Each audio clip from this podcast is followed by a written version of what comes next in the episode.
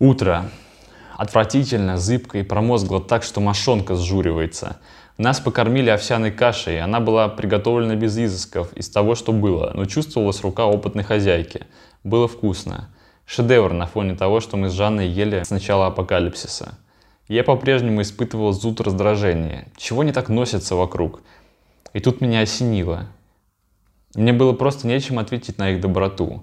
Всю жизнь я сторонился людей, считал их дураками – не мог отвечать добром на добро, а злоба и раздражение варились во мне в гнойном сплаве из детских обид на родителей, желание быть лучшим везде и всегда, которое не может быть удовлетворено, потому что нельзя быть лучшим во всем. И я видел в окружающих злость, корыстолюбие, честолюбивые замыслы. Я с готовностью цеплялся за них и полагал, что это единственное содержание человеческой природы. И даже в редких случаях, когда сталкивался с деятельно добрыми людьми, я уходил от них как от огня, потому что они высвечивали помойку моей души. Сотрясшийся вокруг пиздец помог помог мне полностью раскрыться. На похоронах родителей я испытывал облегчение, а не боль. Я радовался, предвкушая свободу. Только я остался несвободным. Они по очереди унесли мою привязанность к ним с собой в могилу, и я не мог потребовать вернуть эту часть себя.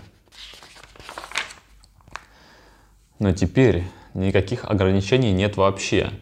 Это была истинная свобода. Я уже почти захлебывался ее цветом, запахом, вкусом. Я почти купался в ее теплых волнах. Свобода выбирать, свобода делать, свобода трахать. Эти добрые люди в палатке отделяли меня от вожделенного бутона моего обожания. Да, у меня были поводы ненавидеть. Я ненавидел себя.